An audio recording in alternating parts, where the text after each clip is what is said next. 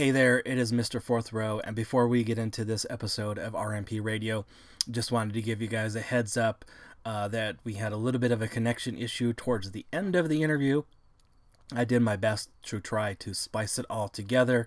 I think the point did get across talking about the end of the month with uh, RMP and Shocktober and all the other events that uh, are coming up for the entire month. So enjoy listening to RMP Radio, and I'll be back after the interview. Yeah, it's cash. DJ Deuce McGuire, this hot as a log fire. Spark the lighter in the 303. We wrestle at the quarry. Golden, Colorado. Mercury Pro Wrestling Academy. Elevated Wrestling. Yeah. Hashtag follow if you know the motto. Can't stop now. Got the need for speed. Combustion and concussion. Championships in my vision. I put the key in the ignition. Such an easy decision. I got a hustler's ambition. Wrestling at its best. Welcome to the show I put on for Rocky Mountain Pro. Let's go.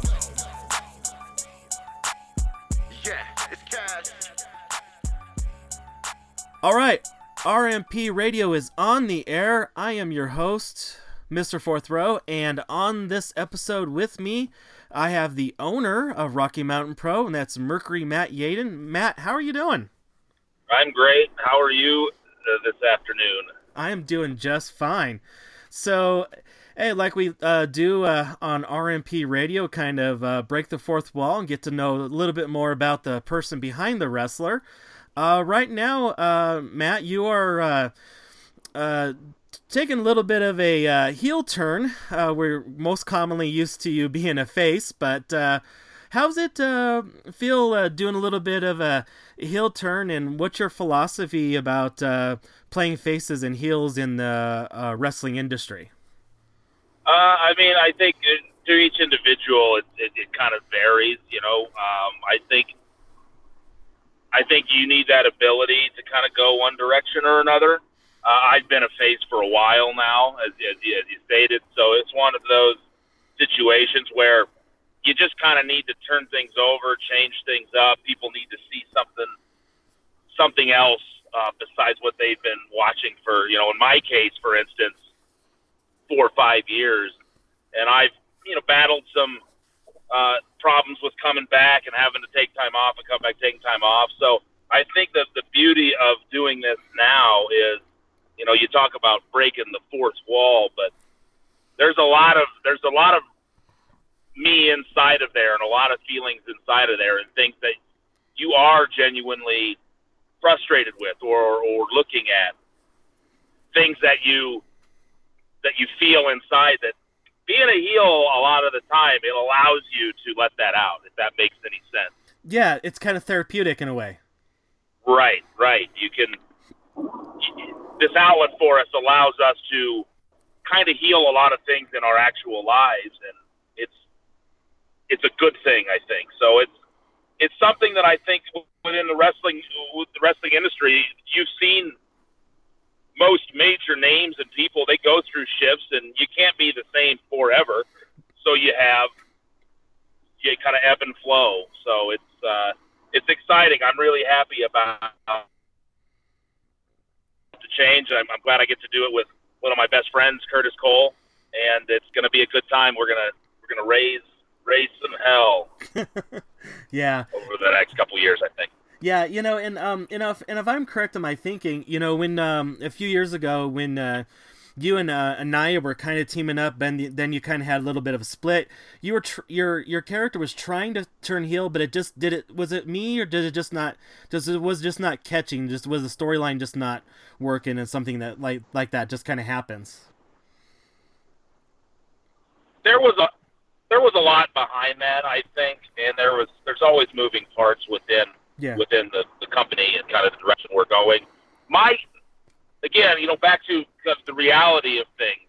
A lot of what you were seeing were was was a lot that was inside of me. Yeah. Out of a frustration, you know. So, for instance, when I was working with Anaya and and, and I kind of turned on him, in that case, I had been I had been run through the ringer and abused by Anaya and Hoodie for so long is that really a heel thing at that point when I just beat someone to it? Yeah. Because I know they're going to do it to me. So I don't know if that really took as me being a heel because I think if you're watching and you've known the history of me, Anaya, Titus, Hoodie, you would understand why a guy like me would just do it, heel or babyface. Enough's enough, and you finally start snapping. And then that kind of carried into what happened with Severino Corrente and me really trying to keep control of my organization, my school, and I don't know if people took it as as me being a heel or not. It was just kind of a more aggressive, aggressive Mercury Matt Yaden, and that doesn't necessarily make you a heel, especially yeah. if you've been following me for a long time or following Rocky Mountain Pro slash NRW for a long time. So maybe that had something to do with with it not kind of taking the hold. But I tell you what, man, you you hit a legend like Too Cold Scorpio in the back with a chair, all bets are off. All you're true, you are a son of a bitch at that point. Right. So, so in, in that aspect with uh, the Anaya storyline, do you think it was more maybe kind of a vigilante? I had to do what I had to do kind of thing, maybe. Yeah, and I think I remember even saying that I I did it to you before you could do it to me. I did the same thing to Hoodie at uh, I believe it was Milestone Four when we wrestled Kaz and Daniels, and Hoodie and I were working together, and I, him and I were tagging, but you know we weren't. We had mutual respect, but didn't see eye to eye on a lot of things, and where everybody expected him to do it to me, I did it to him, and that was my thought process at the time too. It's like I know you, I know who you are. I'm gonna go ahead and beat you to the punch. But at that point, when Mars was around, I did go full blown heel because we were just kind of assholes to everybody. Yeah. So it's possible. We've seen it before. Yeah. And um, you know, I I think a lot of people answer this, but uh, do you have a lot more fun playing a heel? Yes. Absolutely. Because you could you could just you can just let loose and just let your creativity flow, huh? I believe so, and not not that you can't do that as a baby mm, face, yeah. but there's just I don't know. I can't really describe it, and and maybe I'm a little biased towards it just because the majority of the time I've been a baby on yeah. most of the things I've done. So when I get a chance to do it, it, maybe it's more of it. It's just different for me, and I and I feel like I can be more creative not in the sense that I couldn't be creative as a baby face, but I was a baby face for so long. This is a new way of, of, of showing that creativity and getting it out there and taking a different direction, getting different reactions from the audience and things like that. So, and, and you know what? And I never would have thought this when I first met the guy and as I've become friends with him. But I had heard a lot of people talk about seeing Curtis Cole other places being a total a total asshole. And I was like, I don't know. But when you see him do it, you're like, wow, you are. He's a good baby face, but he's a great heel. Like you, I I hate him, and I'm a heel with him. Like that's how good he's getting at it. It's great. Uh, yeah. Well, and, and and speaking of it, um, do you you find that um, working uh, in this case as a tag team, kind of both turning heel at the same time? Is it just kind of elevating the the storyline and each other, and kind of really, you know, also making the creativity of hey, you know, uh, input from each other. Hey, why don't you try this? Why don't you try that? That kind of thing. I believe so. I think it gives you some backup. It gives you some room to bounce ideas off of each other. It gives you. It, it just. It's always it's like having a workout partner. You got a good workout partner, you tend to push yourself a little bit harder in the workout, and you're trying to get in shape. And if you have a partner in this where you're both kind of shifting in a place where you, you know, he's always been a baby face here, you know, since he started. So right. for him, it's a complete change. For me, the majority of the time I've been a baby face, save you know maybe a six month period. But be able to do it together, then you're talking and you're bouncing ideas off of each other. And you know what? What really elevates this is the fact that this entire turn is happening against a legend. So, right. Two Cold Scorpio, I think, has really elevated that for who we're doing this with. It's made it's made a big a big difference in, in our confidence too, in what we're able to do and and and what we're able to accomplish with this right now. So definitely better to do it with a partner. Yeah. I believe. And um, also, just a little bit uh, in this case, uh, working with uh, Two Cold Scorpio and, of course, Airborne uh, Alex Anthony. Um, how how is that uh, you know helping um, you know behind the scenes uh, or or so? you know the creativity, you know being able to bounce stuff off of them and work with them, and just making this whole little you know rivalry you know on fire, like I told you. It's just it just it's really simple. Just having them around and the the between the two of them, you know, forty, I might even want fifty-one years of experience if you put the two of them together. Yeah. Um, it, it makes it, it makes the entire the entire organization better, and getting to getting to hear the expertise of a two cold Scorpio who's world traveled, that it just it, it, it elevates everybody's game uh, but eventually, you got to make sure he knows who's in charge, so you hit him in the back with a chair. yeah, definitely. All right. Okay. Well, and then um, another thing I'd like to talk to you about, uh, you know, on the Twitch stream, uh, you and uh, Curtis have uh, the uh, Twitch show Punished by Pixels, and it's about video games that you've been revisited, you know, trying to beat them and you know you were frustrated by you know at the time you know years and years ago younger people. Uh, so what have uh, been some of the you know things that uh, most astonish you by revisiting some of these uh, classic video games uh, from your past? Well we just it, it, it'll always amaze me and it, it takes me back to a to a time when we lived in Spanaway, Washington at the time. This is, I, I think this is 91 maybe 92. So I'm about 10 or 11 years old, and and my brother helped my mom with some stuff in the this garden she had uh, out in, in the yard there at the house, and I remember I was the video game nerd uh, of the of the five kids. I I took to the video games the most. So my brother Dan got a Nintendo game called Time Lord that I, I guess my parents found as a reward for helping them out. Of course, I'm the one that ended up playing it, not Dan, because he was just wasn't really crazy about video games. And I remember sitting playing this game, Time Lord, uh, and it was your time traveling something or other. I and my dad when he would watch me play, he'd stand behind the couch, watch me play video games, and he'd say, okay, what's the story of this guy? Why is he doing what he's doing? Like he'd ask me for the kind of the story or what the whole the premise of the game was. Mm-hmm. And I remember him as I was playing Time Lord, and I, I remember being in the Wild West level of the game, and him going, you know, in 15, 20 years, you're going to look back at this game and think it looks terrible. and 10, 11 year old me going, there's no way, this is amazing. Like how incredible that game looked. And and having a discussion with him about that. And he talks about oh technology and think about you know when when I was a kid this didn't even exist. And he just kind of had this talk with me about how technology is always improving and things will look better. And you'll be amazed when you look back 10, 15, 20 years from now what like oh my god I thought that looks great. And that's kind of what this is.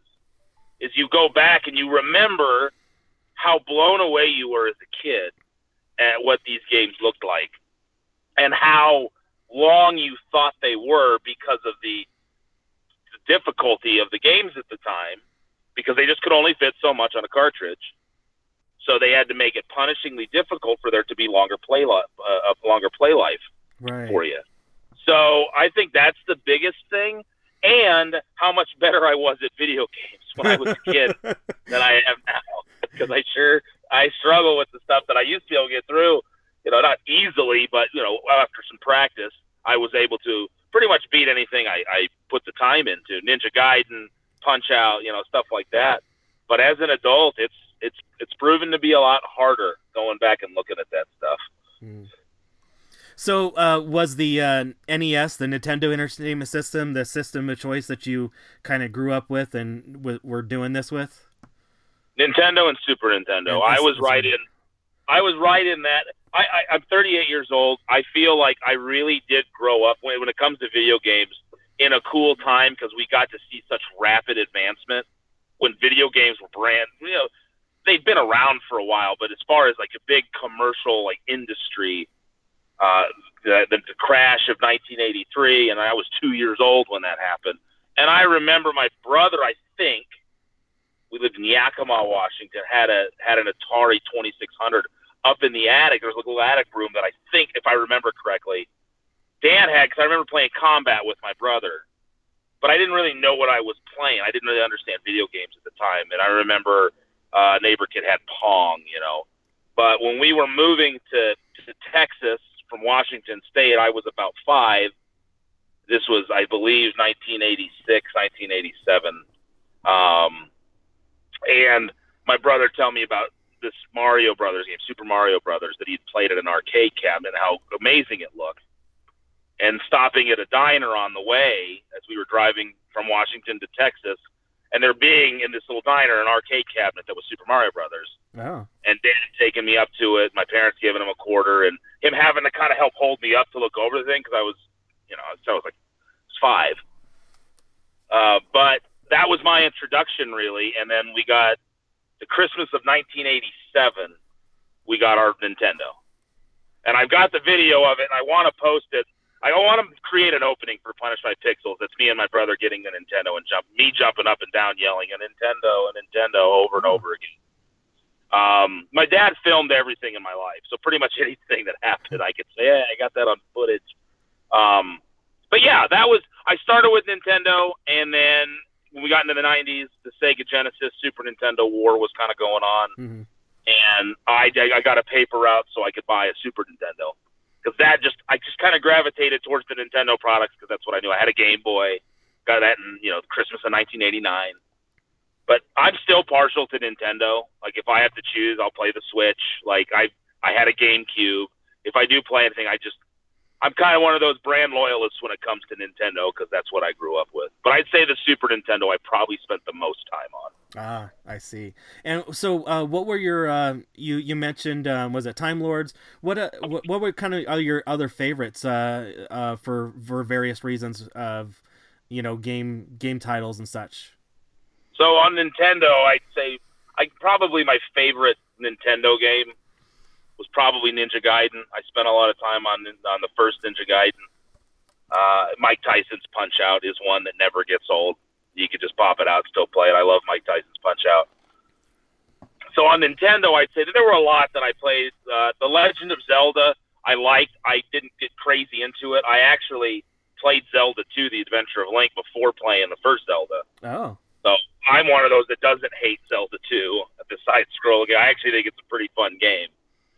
But insanely hard, and I got to the end of it, and the battery backup failed.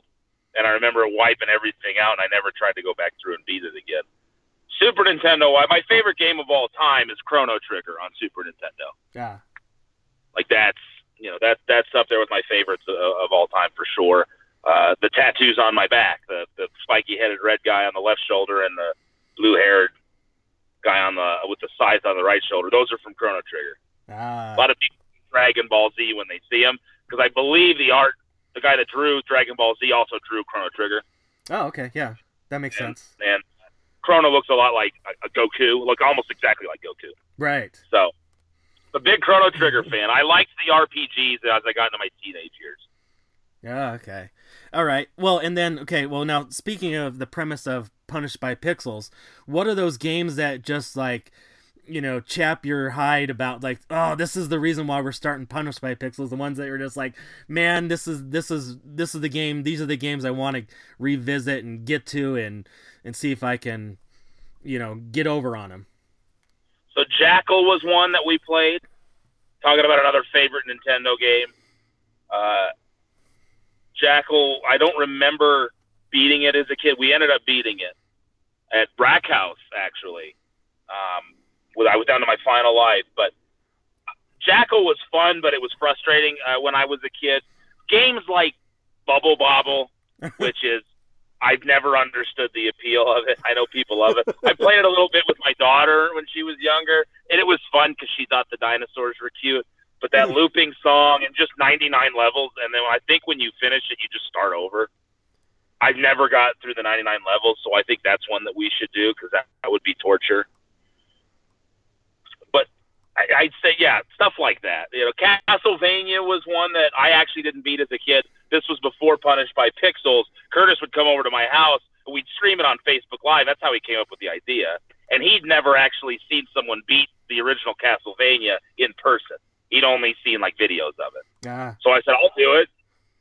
So I think in like two hours and 14 minutes, I ended up beating it. Oh, cool. And and he was blown away. He he realized that I am pretty good at the old at the old games if, if I if I put my mind to it. But well, awesome. I laugh at Bubble Bobble because I'm there with you. Um, I have beaten it with my sister, and so if you ever need a Bubble Bobble person, hit me up. you might have to do that episode with us. That just that song just loops over and over and over. Yeah. I'm trying to think of other games that I mean there were a, there were a lot that just didn't make sense. You go back and you watch or you go see old Nintendo games, you're like, this isn't even playable. Like, how did I? Fester's Quest is awful, which didn't make sense. I remember that coming out, being super excited about it because I love the Addams family, and the game was just, it made no sense. It was terrible. The Goonies II was one that I'd like to play on Punished by Pixels because I, it's a fun game. I could just never beat it because it's so weird and cryptic and it's like a giant maze. I don't know if you've ever played the Goonies II. No. Which I thought was like a video game sequel to the movie. It turns out they actually had a Goonies uh, in Europe, a Nintendo game. I think it was in Europe that never was.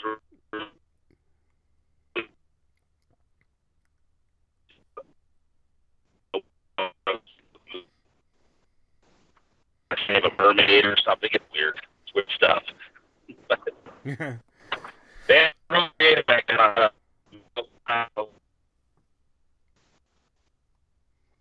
All right. Well, um, do you uh, right, currently have any um, future plans for Punished by Pixels, or which games you're going to revisit, or is it just kind of ad hoc, uh, make it up as you go? Well, we just try a consistent schedule. It's been it's been a tough six months trying to really get it moving. I want Curtis and I want to take some time. We're we're going to research a little bit. I'd like to create it, thing where we can make it look a little more official than us just turning on Twitch and playing playing games. Yeah. So the theme I like the original like you had mentioned it when you first asked about it. The theme originally was games that we couldn't beat as kids that we're going to try to beat now that at least one of us didn't beat. I think we're going to get a little more loose with that format. Like let's just play old games that are really hard. We'll try to lean towards the ones we could never beat. But if something is difficult, or if there's a modern game that's very difficult, that's kind of in that retro style because that's a big thing now. The the indie companies make a lot of those retro 2D side scroll and 8 and 16 bit games, and I think that would be fun to kind of plug in there. We did Cuphead for a little bit, and I wanted to throw the controller through the window of Grandma's house, which is the name of a bar, by the way. I'm not talking about my actual grandma's house. Right. Yeah. Um, so yeah, I think I think we'll stick with Nintendo, Super Nintendo. Try to find, we're trying to decide if we want to play fun games that are hard, or if we want to play maddening, you know, like angry video game nerd recommended like if you go back and you watch James Rolfe videos, like trying to pick out some of those those games that are just this is insanely difficult and the game's not good. Because I think people watching you suffer and swear at the TV is probably more fun than watching you have fun. Right. So yeah, I, I can see that. All right. Okay, and then also uh, one last thing I'd like to talk to you about is uh, you mentioned in a lot of interviews uh, growing up that you uh, wanted to uh, be a uh, baseball player before you became a professional wrestler. Um, and tell us about that. Was did you say you wanted to be? A, was it a catcher? I, I believe. Yeah. So I grew up I loved sports. I loved football. I loved baseball. I was a was a really big baseball fan. I just always gravitated towards baseball. And growing up, listen, we moved from Washington State to Texas when I was five. So my elementary school years were spent grades one through four in Corsicana, Texas. That's when I really started to pay attention to sports. So, you know, you had your you had your main players that everybody kind of knew, no matter who they played for. You know, I like, for instance, I loved Joe Montana, but I became a big Cowboys fan living in Texas, which, you know, uh, as you went into the 90s, the Cowboys and the San Francisco 49ers were pretty big rivals. They were the two best teams in the NFC for half a decade. Yeah. And but I was kind of starting to find what I liked, who I liked in each sport. Being in Texas, you know, I became a, a Cowboys fan, and then I was a big Texas Rangers fan, and I loved Nolan Ryan. And to this day, he's still my he's my favorite athlete of all time. Like I idolized Nolan Ryan, which I think most kids in Texas did in the '80s. So I was a big fan of Nolan Ryan, and as I was playing little league, I remember the day that one of the coaches just put me, "You want to try to catch? You want to be a catcher?" And I'm sure. I ended up being pretty naturally good at it for that age, at least, and I caught. I just continued catching. So because I was a catcher, I really looked up to Ivan Rodriguez, who also Oh. played for the Rangers. Yeah. So I was just I, that was what my dream was. Is I wanted to be a catcher for the Texas Rangers growing up. So even after we left Texas, I just kind of stuck with those were my favorite teams: the Rangers, the Cowboys, you know, the Dallas Stars. They moved, I believe, from Minnesota to Dallas. I think after we moved, but, but because they were a Dallas team, like I, I liked the uh, I liked the Stars and the Dallas Mavericks. So I just kind of my men, my my fandom kind of stuck with with with Dallas because that's where we lived when I kind of started paying attention. But uh, but baseball has always been king to me, and that's that's what I wanted to do, and I wanted to be a I wanted to be a catcher or a pitcher. I would have liked to pitch too. I've always tried to pitch. I just have control issues. I, I should throw hard, but I couldn't throw where I wanted it to go. So so yeah, that's that's kind of where it was. I I played up until my sophomore year of high school, and then my junior year, I stopped playing baseball, which I'll always regret that I didn't play my last two years of high school. Uh, but I play now in the summer. I play in the NABA, so it's a fast pitch adult league. So I still get to play a little ball and have some fun. Oh, very, very, very cool. So now that uh, you're in Colorado, has the Rockies supplanted the Texas Rangers? Or are they equal footing? You know, NL, AL team, or what? they've supplanted them. So I I moved here in 2003. I never lived near a National League city. I like the National League game better. Austin Reddick wouldn't agree with me because I know he likes the American League game better, and he thinks he thinks everybody should have a DH. That pitcher's hitting is stupid. We've had this conversation before, but I like the National League game. Uh, so I kind of became interested in that, and I always root for the teams where I've lived. So I was born in Washington State. So I, you know, when we were there, I liked the Mariners. We actually lived there when Ken Griffey Jr. was a rookie, Mm. and Edgar Martinez was playing Jay Buhner. Uh, it, it was, you know, it was a fun time. And again, at that age, I wasn't really putting together that the Rangers and the Mariners were in the same division. I really wasn't supposed to like them both, but I did, you know, because I lived there. Most of my extended family's from Washington State, but we, uh, when I moved here, it was like any other city. We spent a lot of time in Ohio. I moved to Colorado from Ohio, middle school and high school, and a couple years of college out there. So I liked the Indians. I wanted to see them do well. I'm not a big, huge fan, but I always am going to root for for the home team wherever I live. I'm like my dad. My dad's the same way. But I came here and I I love Colorado more than any other state I've ever been in. I I love Denver, and I love Coors Field. So I went to a couple games and really liked the stadium and you know Helton and and, and Helton really you know well I just thought Helton was awesome. I, I just really started putting myself into it and paying more attention to, to the Rockies and took to them very quickly. I think in 05 or 06 the Rangers were in town and was like I don't know who to root for.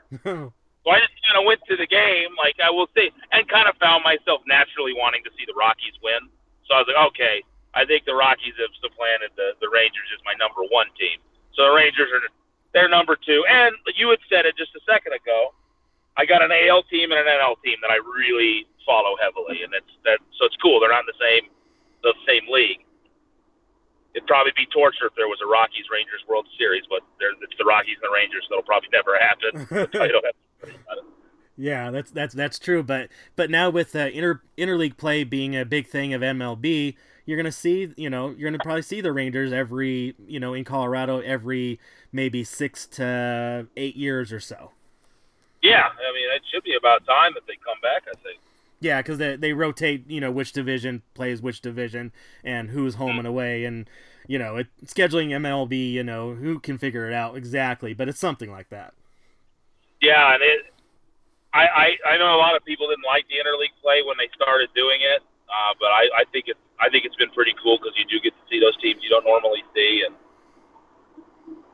right, yeah, that's, like, that's where it allowed me to figure out who my favorite team was at one point. yeah, and that's where I am too, and I'm exactly the same thing. It's like, oh, the for example, the Toronto Blue Jays are going to be in town in Denver. I haven't seen them. You know, why not?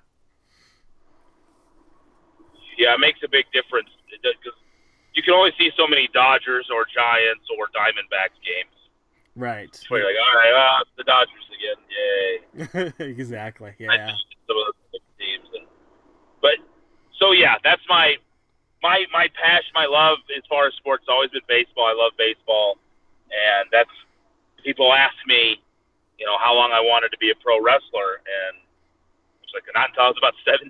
Like I didn't, I didn't grow up disliking pro wrestling. I had some friends that liked it. I I maybe see it when I was at, staying overnight at their house or something, but it was wasn't my thing. My dream was to play professional baseball and the wrestling thing, I just kind of met some guys that did it and fell in love with it that way. Started hanging out with people that had a huge passion for professional wrestling and found that I really liked it a lot and that I'd been missing out not watching it as a kid. So I went back and started watching old stuff to catch myself back up.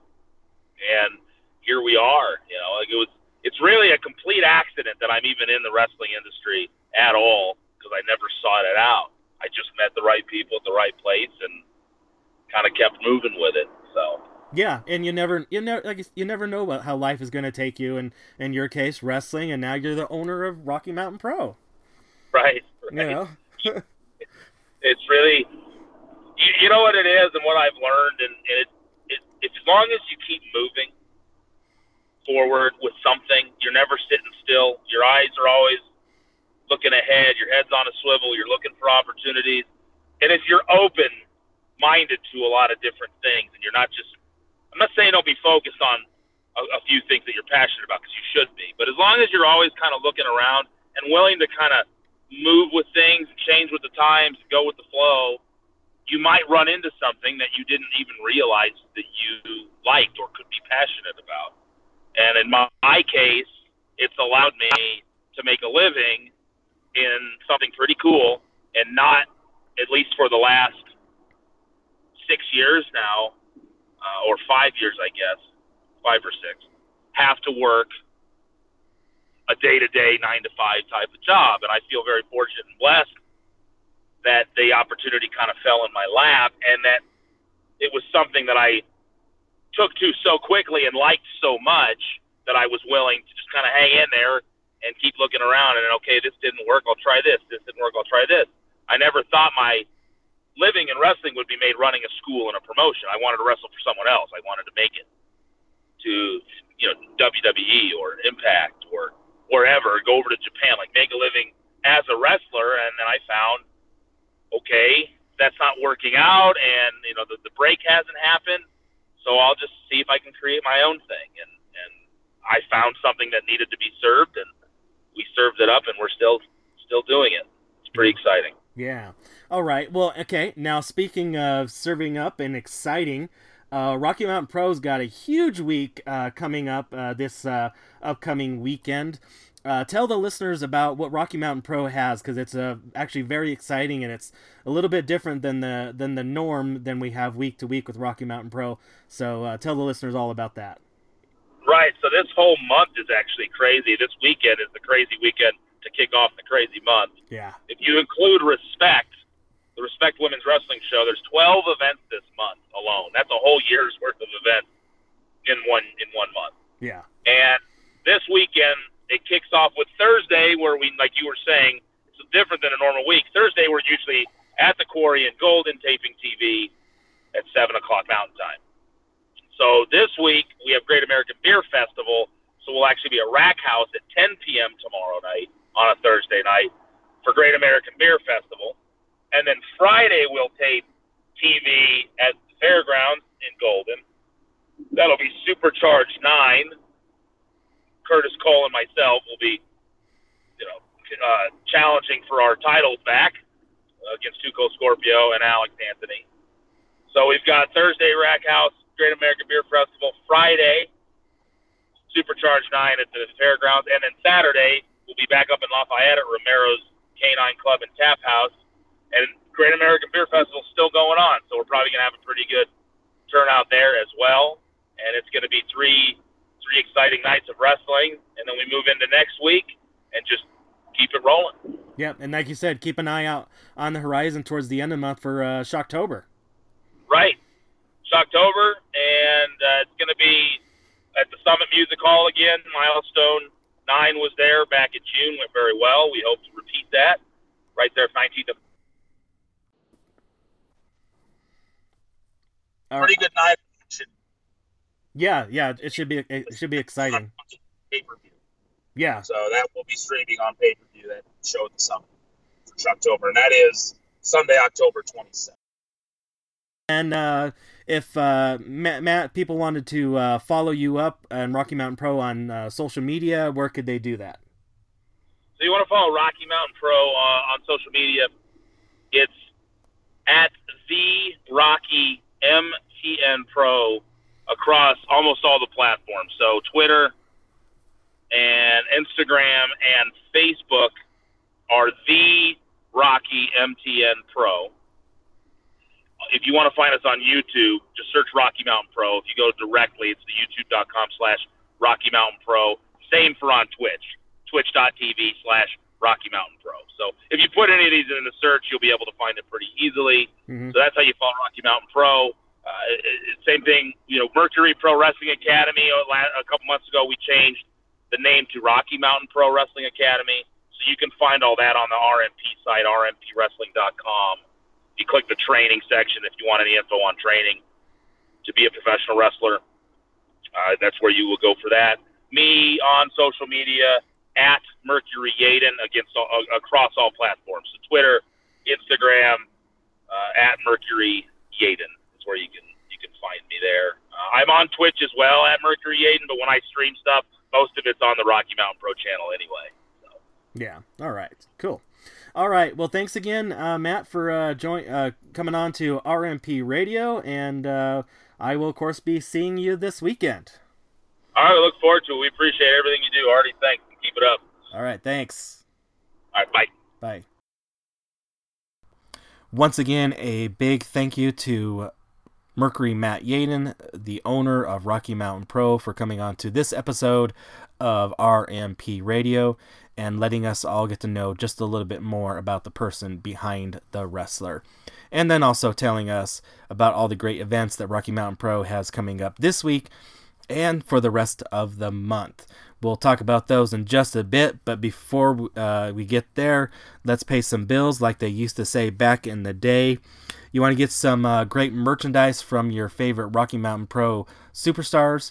Head over to rmpwrestling.com, click on the merch link or you can even go to Amazon and search for Rocky Mountain Pro, and you can find all great uh, shirts and other items there to purchase.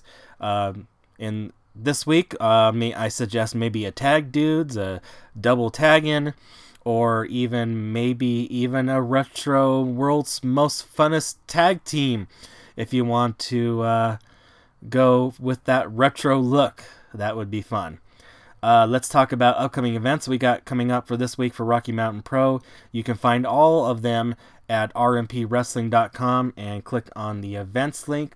But specifically for this week, we have, like Matt had mentioned, the Beer House Brawl uh, at uh, the Rack House Pub in Denver. Starts at 10 o'clock. I believe the doors open at 9. I um, believe this is a uh, free event so uh, they just ask you to uh, turn that money that you would spend on a ticket, turn that around into some merchandise, some refreshments at the Rack House Pub, and the such. That would be great. So then on Friday, uh, normally, which like he's man mentioned, uh, Thursday is actually when charged, but Supercharged 9 is going to be on a Friday at the quarry at the Jefferson County Fairgrounds uh, at uh, 7 p.m. So that should be great. And then uh, Rocky Mountain Pro Live on Saturday, October 5th at 9 p.m. at the Romero's Canine Club and Tap House up in Lafayette. Hopefully, maybe we might see some repercussions of what happened at Supercharged 9 the night before. And you guys want to get tickets uh, for any of these events, just head over to Rocky RMP Wrestling, Rocky Mountain Pro's website, rmpwrestling.com, that I should say, and you can purchase all your tickets right there.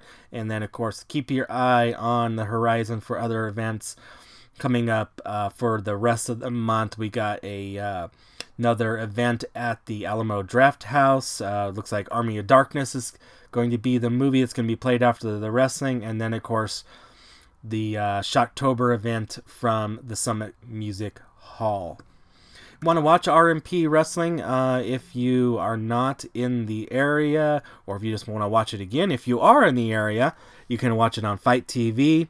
Uh, through our uh, YouTube channel at youtube.com slash Rocky Mountain Pro. Of course, twitch.tv slash Rocky Mountain Pro. And the Facebook, also, our Facebook page also has the uh, videos as well. Sometimes it goes live. And then, of course, you can also find it at impactplus.tv. Uh, you just have to go through the uh, Independence or Indies link, just navigate a little bit further uh, in that app and website, and you will find us. Want to follow us on uh, social media and on the internet? Uh, you can get us on Facebook, Twitter, and Instagram all with the name of the Rocky MTN Pro, and that is the Rocky Mike Tango November Pro, and everything, of course, stems from RMPWrestling.com. So, I want to thank you all for listening to this edition of RMP Radio, where pro wrestling is elevated.